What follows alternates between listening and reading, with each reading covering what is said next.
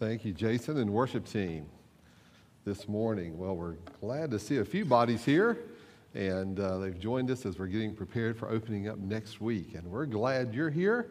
Some of you physically. We're thankful for the millions that are tuning in on Facebook, and uh, we're looking forward to a great time today looking at the Word of the Lord and giving us some direction and preparation for next week, I trust. Let me ask you to turn to the book of Ezra. That may take a minute, right? The book of Ezra. If you have an alphabetical Bible, it's right after the book of Ephesians. It's about the best help I can give you. It's in the Old Testament, more toward the front half than the back half. You'll find it next to Nehemiah. And we're going to look at this book. And I think this is the first time I can remember preaching from this book and pulling out a passage today, particularly that I think is going to be appropriate for where we are as a church and as a congregation and uh, moving forward and looking especially toward next week. So I, I bring, bring us today to this moment in time, anticipating what next Sunday will be like, next weekend, as we open up our doors to the community and begin to promote that uh, Gospel Baptist is back at it in house. And we're thankful for that opportunity. Ezra chapter 7 a little background is necessary. You just don't jump into Ezra without knowing something about where you're at in the scheme of the, what the Bible teaches. So let's back up a little bit before Ezra and set the stage. Of course, we know the story of the exodus of the um, Hebrew people out of Egypt, recorded for us in the book of Exodus. They find their way to the promised land eventually. Joshua leads them into the promised land. Then, following Joshua, there's this period of about several hundred years of the time of the judges. And the book of the judges records that. There's 13 judges. After the period of the judges, the nation calls for a king.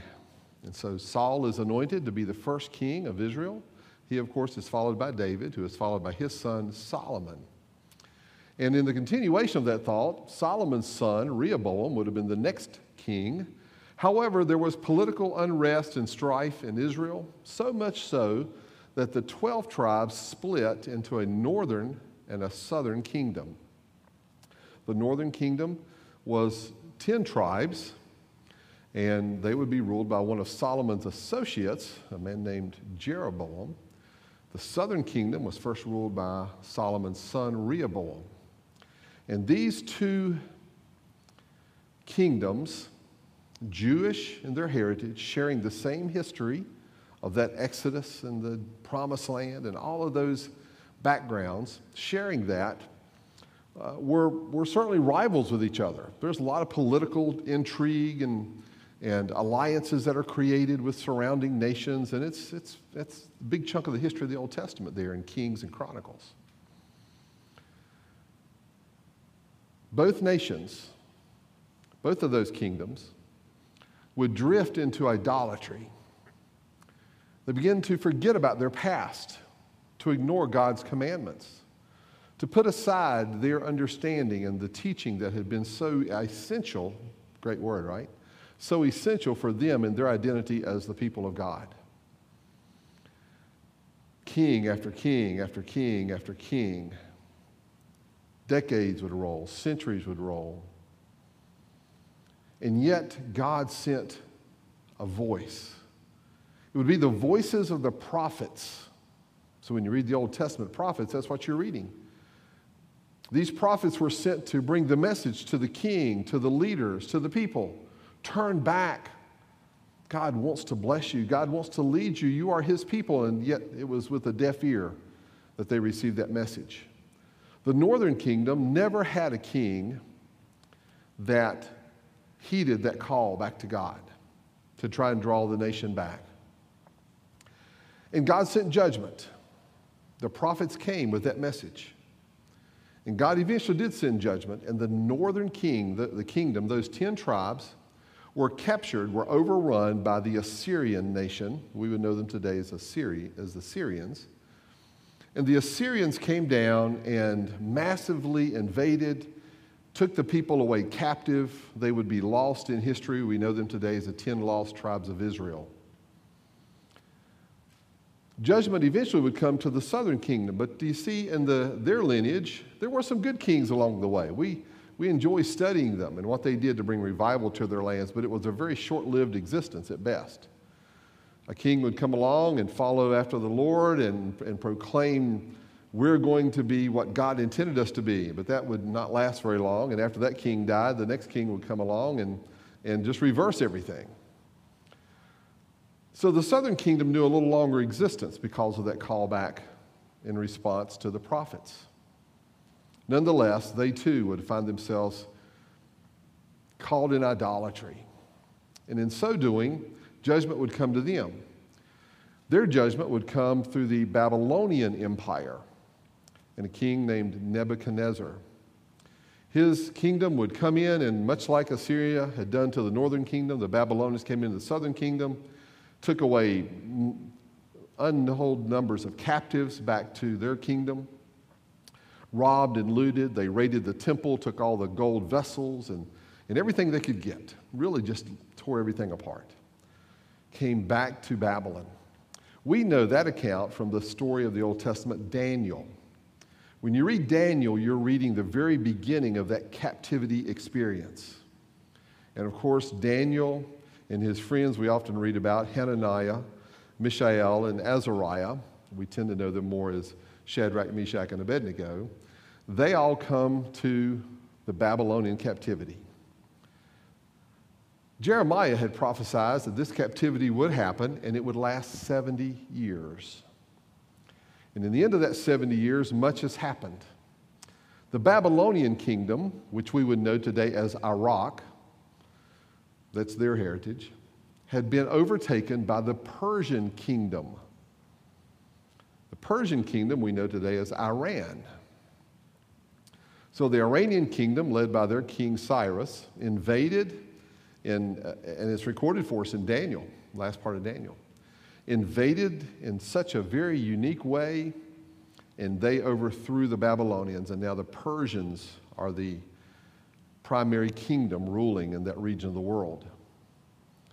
And over a period of time, God began to work in the hearts to fulfill his word. The prophet had already said 70 years.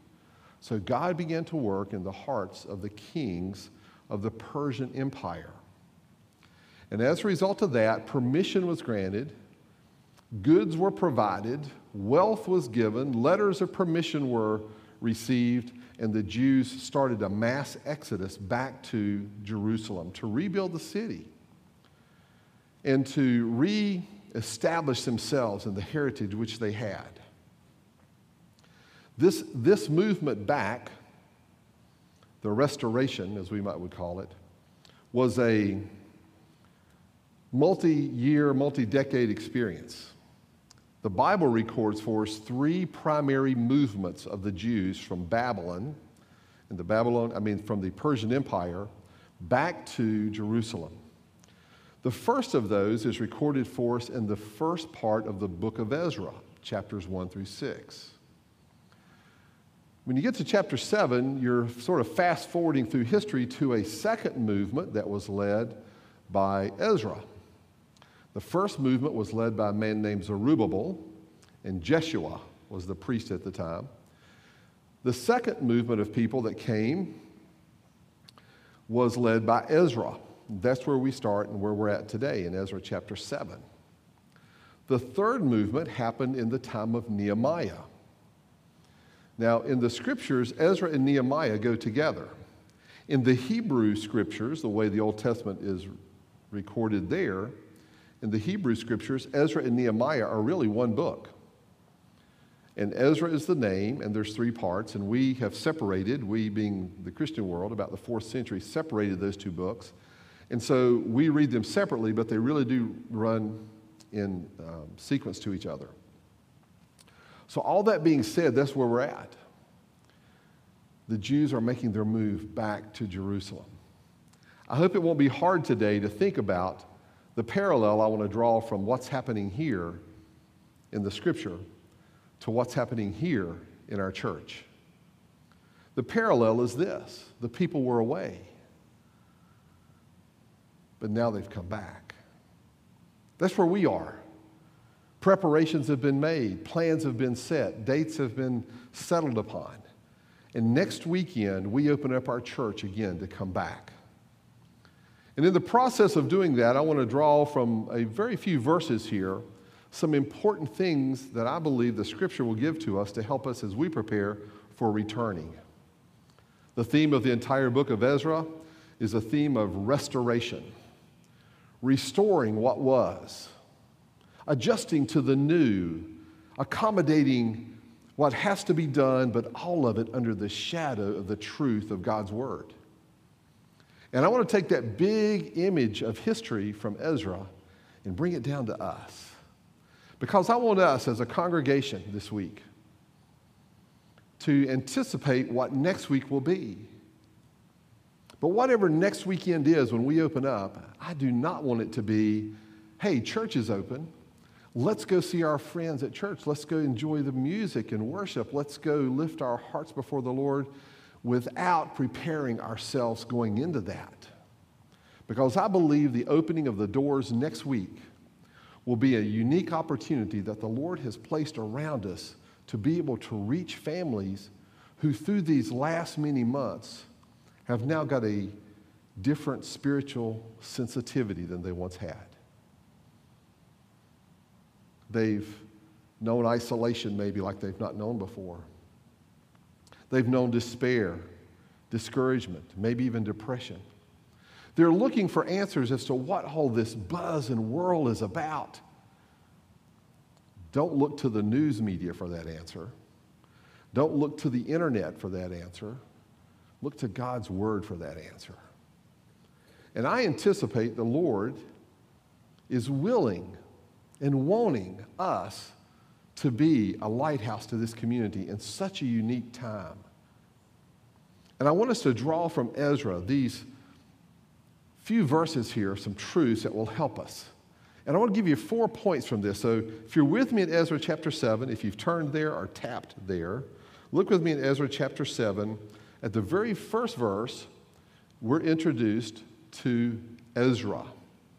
And we find out that Ezra, through the verses, the end of verse 1 down through verse 5, is, you'll see the phrase son of a lot there. It's a reference to his heritage. Ezra was the 16th descendant of Aaron. Aaron was the first high priest of Israel. He was the brother of Moses. And so Ezra is introduced to us. Notice in that lineage, we then get, or in that passage, we then get down to verse 6, which is where I want to start today, and we're given a little more detail about Ezra. Verse 6 This Ezra, this Ezra who has this 16 generation connection back to Moses and Aaron, went up from Babylon, right? He's leaving, he's leaving Babylon, the, the, the Persian Empire. And he was a ready scribe in the law of Moses. I like this image of Ezra embracing the Torah, the law of Moses, which is what he would have had as his word of God. It's the Genesis, Exodus, Leviticus, Numbers, Deuteronomy portion of our Bible.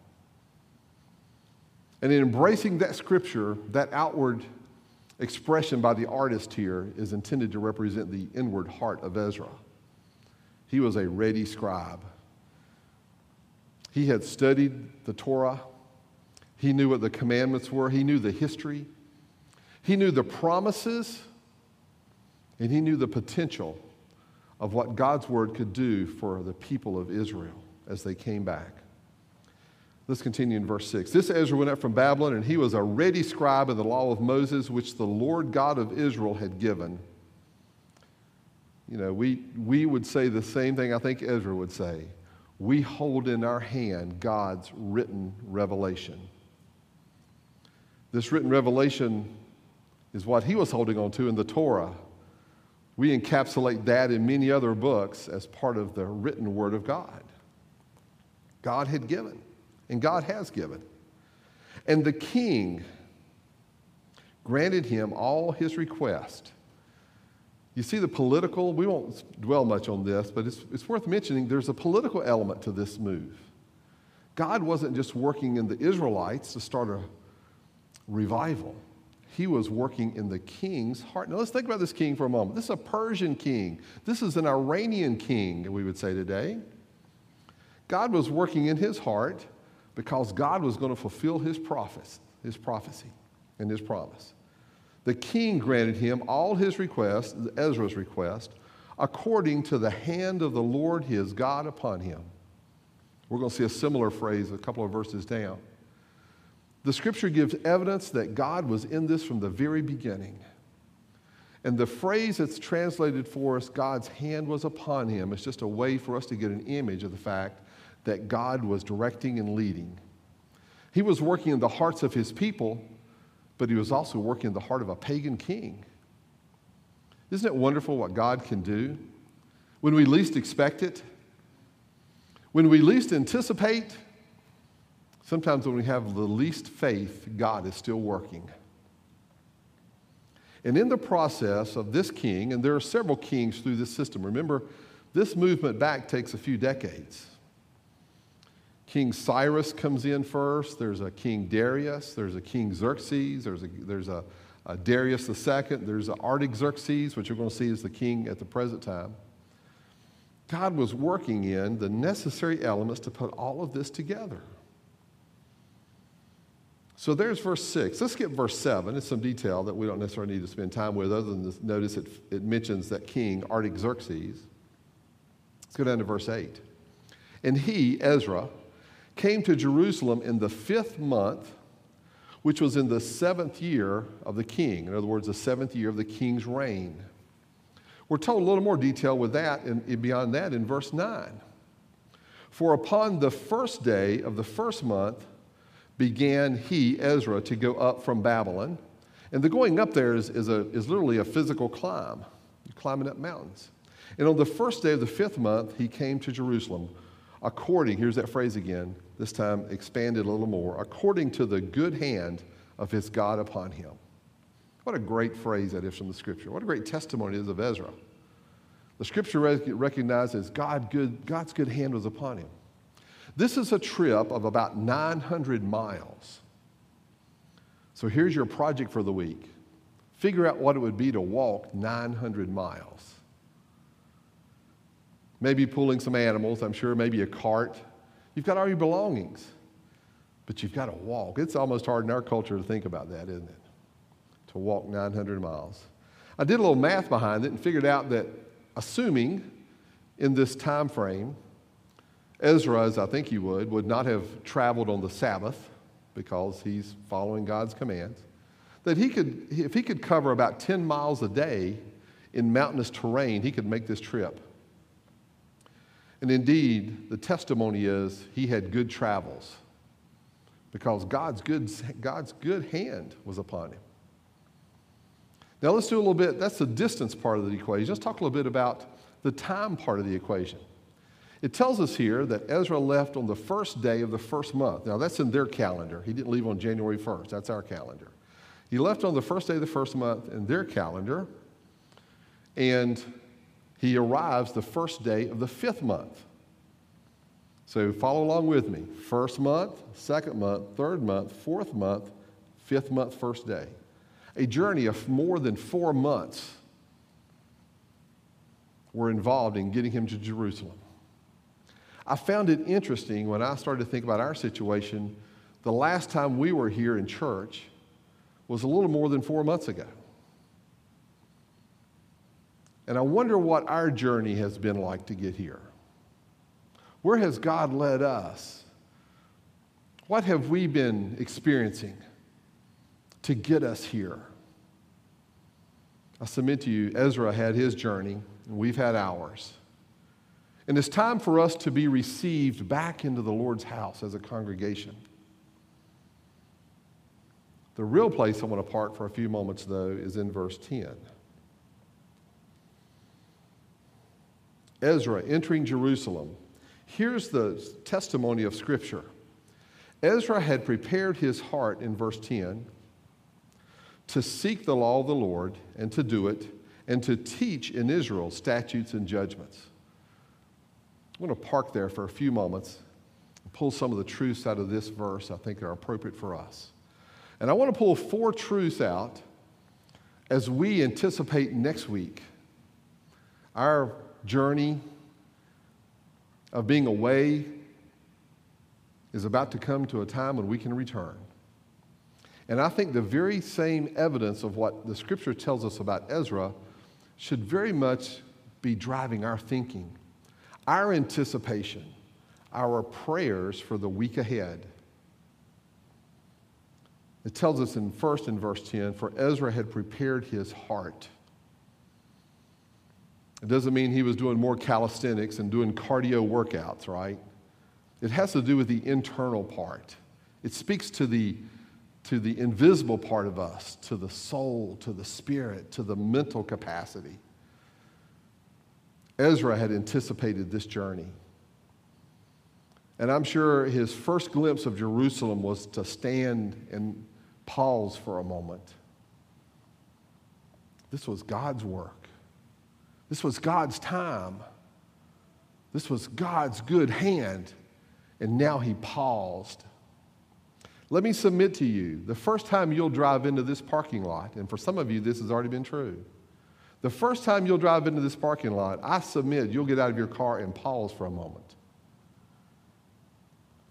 May it not be the same look at this church that you've had before. May it be a recognition of God's good hand. May it be an acknowledgement of what God is doing beyond our control and beyond our understanding. Ezra prepared his heart. I want to emphasize, I see in this the importance of what it's going to mean to be back at church. It was important that they went back to Jerusalem because that's where their heritage was. That's where Saul had established the kingdom, that where David had stepped in and, and raised the kingdom to its greatest known existence at that point. Solomon took the reins and God blessed him, and Israel became a golden city to influence the region and establish much of what God would eventually do in the time period of history to bring the Messiah to us.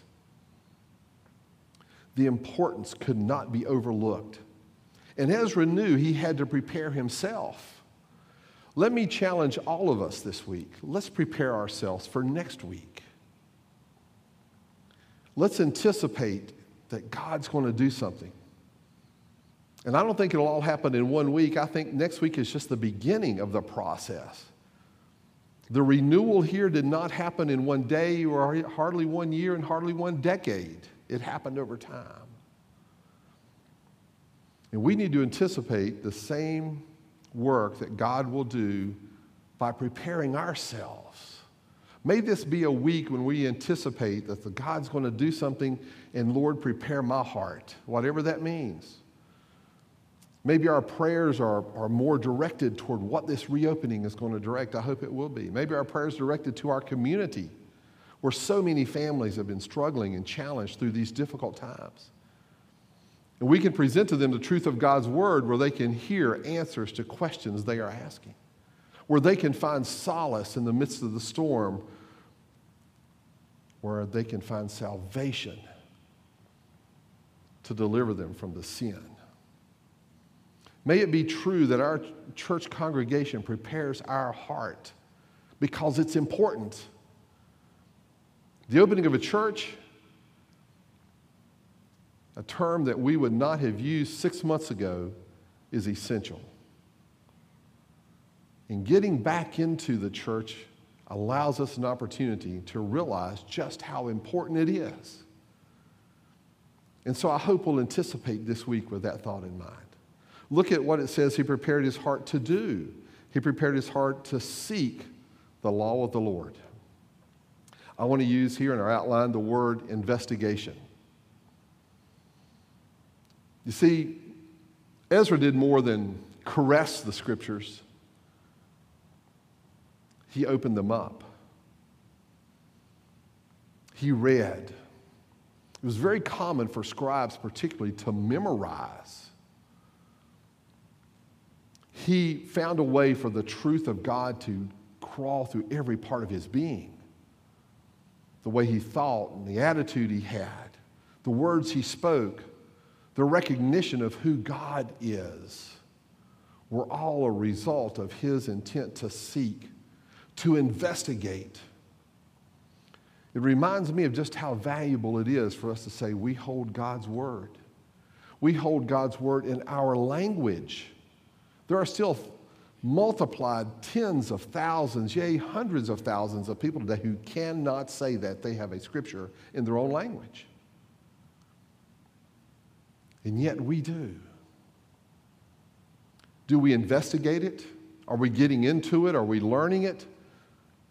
Are we memorizing it? Are we allowing it to permeate every part of our being? Ezra was such a, was such a desire of his heart to seek the law of the Lord. To, some of the more modern translations use the word study.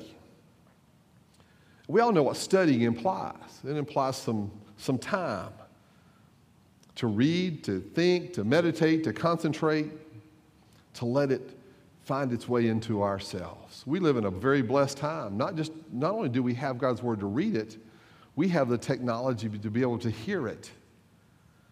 I hope on whatever device you carry around with you most, you have a, the text of a Bible that you can read, but also hope you have an audible Bible. I enjoy doing that. I just like hearing it. We're a generation that's so used to seeing, we've almost lost sometimes the skill of hearing. We can turn on radio stations, internet stations across the world and find wonderful, doctrinally sound Bible teaching. We can engage God's Word with hardly doing much more than clicking on a mouse on our computer a time or two, turning on a radio, tapping something on our device. Well, there's no reason we shouldn't engage God's Word regularly and allow it to come into our hearts in a whole new way. The investigation. Ezra, I believe, in seeking the law of the Lord, sought that intent of an investigation. Not only did he seek the law of the Lord to study it and its statutes and its commandments and its ordinances and its judgments, not only did he seek to study them, he also sought, the scripture says here, to do them. To do what? To do the law of the Lord. He wanted to exercise his faith. And for a Jew at that time, particularly, and, you, and you, as you read the greater book of Ezra and Nehemiah too, they got back to the Jewish calendar where they recognized Passover. It's one of the first things they do. They recognize Passover. You'll see the festival of booths mentioned, one of the Jewish festivals that's established in Leviticus. They establish uh, the new year, Rosh Hashanah, and the Day of Atonement, Yom Kippur. They reestablished all that in their thinking as a people. They did that, but it's so much more than that. They were seeking to honor the Lord with their life. They were seeking to follow his commandments and directives. I trust it'll be important for us. Here's my word impact. If we allow God's word to do more than just permeate in our head, I can quote a few verses, I can make a couple of references. If we allow it to get into our heart, you know what? Well, by, by the truth of Scripture happen, it will start to impact how we live the things we say, the words we speak, and the attitudes we have, and our expressions. It's, it's just as sure as watering a plant brings nourishment and life giving sustenance to that plant is true of the Word of God. If we allow it to come into our hearts, it will nurture us in a way that nothing else can. To do the law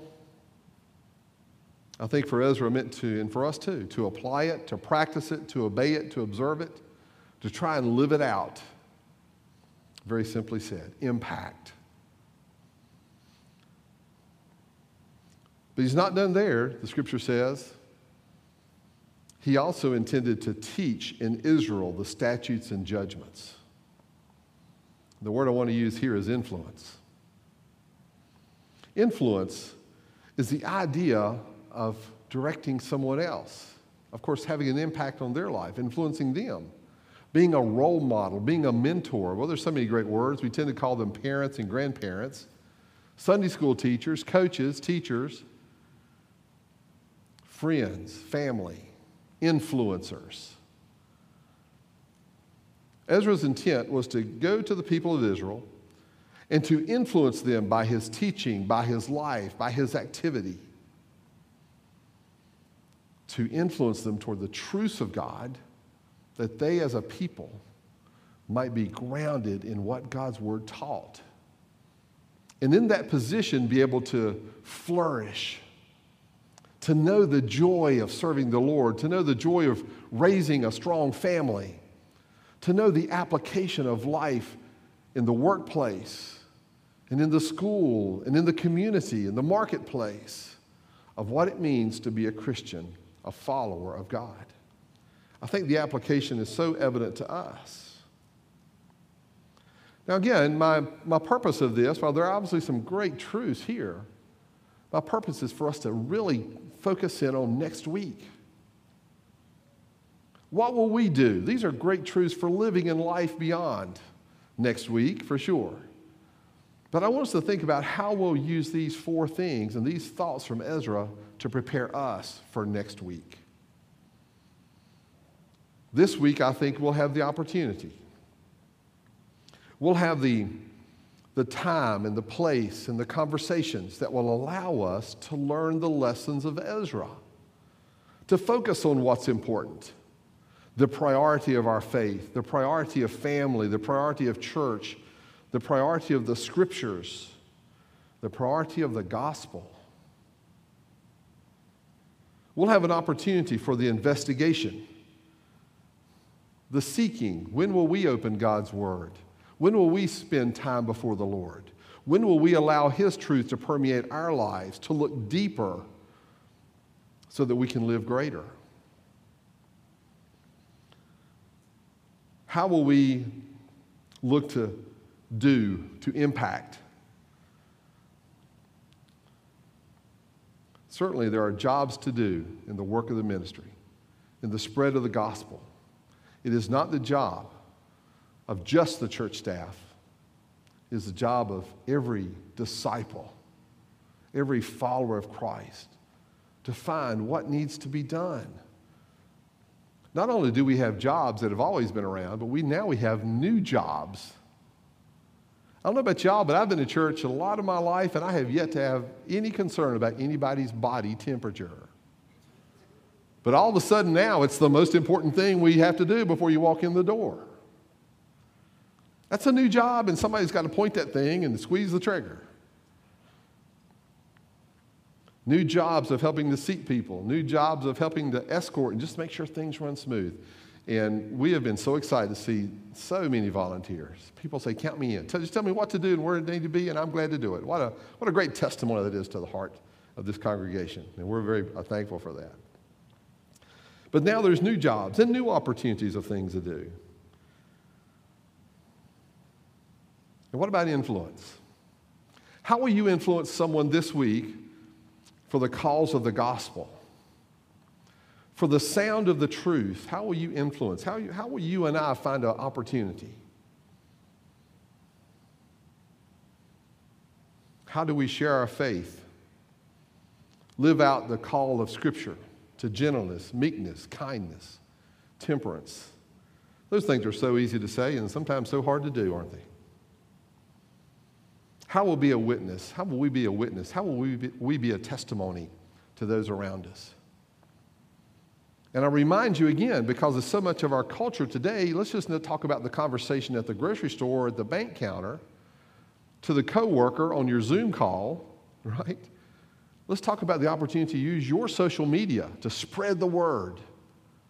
How many thousands of people could get an invitation directly this week from someone at our church if we just simply put it on our social media? Hey, Gospel Baptist is open. You want to come outside? As long as it's not raining, then come on Saturday night. We had a wonderful time here last evening. It wasn't outside, by the way. You want to come inside? After all, you're probably going to the grocery store and the drugstore. You're probably going into the bank and a few other places, and feel free to come on. And here's what I submit to you We have a tighter screening process than most places you'll walk into today. So you can feel safe. What will we do this week to influence? Let's be like Ezra. Let our return next week find us ready and seeking to know God's word, to live God's way, and to share God's truth. And so I'm challenging all of us. Let these next few days that we know will pass quickly be days where we consecrate and commit ourselves to what this opening can be to us and to our community. Because I believe we all look to have the same words said of this event as the scripture says about Ezra God's good hand was upon him.